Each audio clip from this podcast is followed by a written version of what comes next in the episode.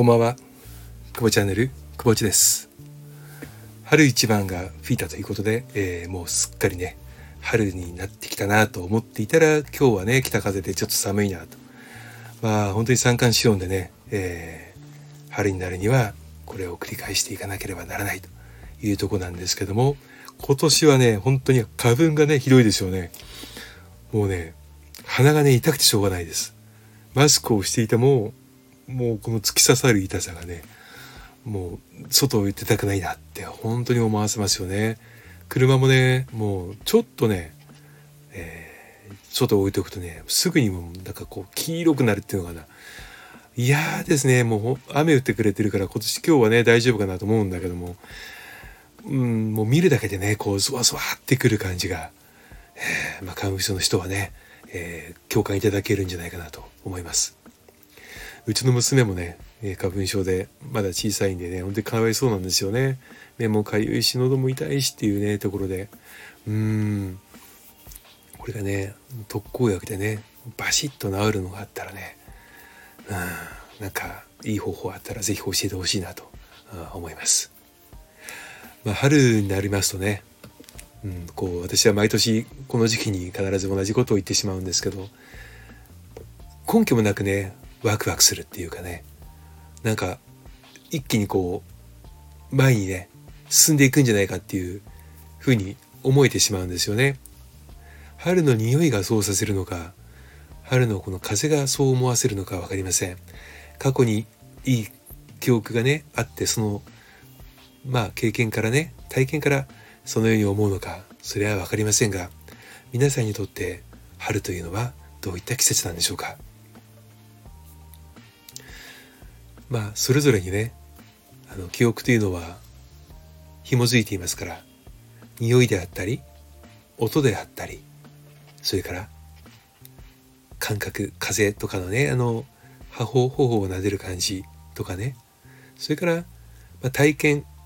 えー経験といった意味で、えー鼻がムズムズしたら先ほどのねやつもあるかもしれません、えー私の場合で言うと、まあ、この花粉症もそうですけれども季節の変わり目はね、えー関節痛がねあのちょっと若い時の交通事故の後遺症で、えー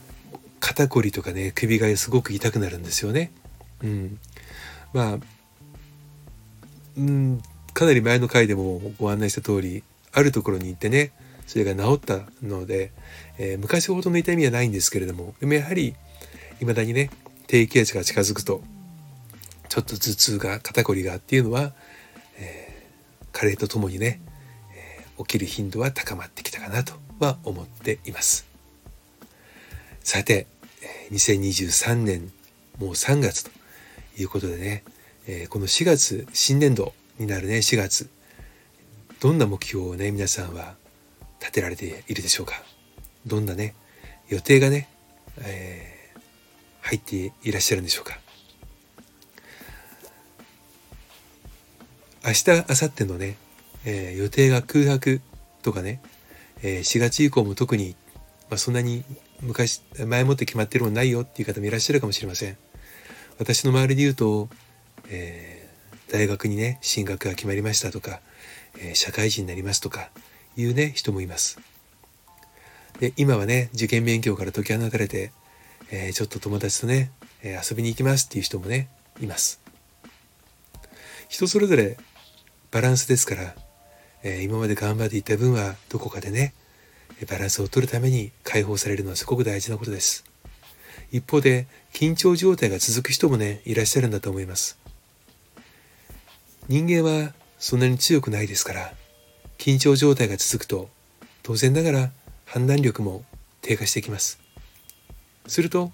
ますますね、えー緊張しなければならない事態を招くんですよね。緊張はどのタイミングでね揉みほぐしをし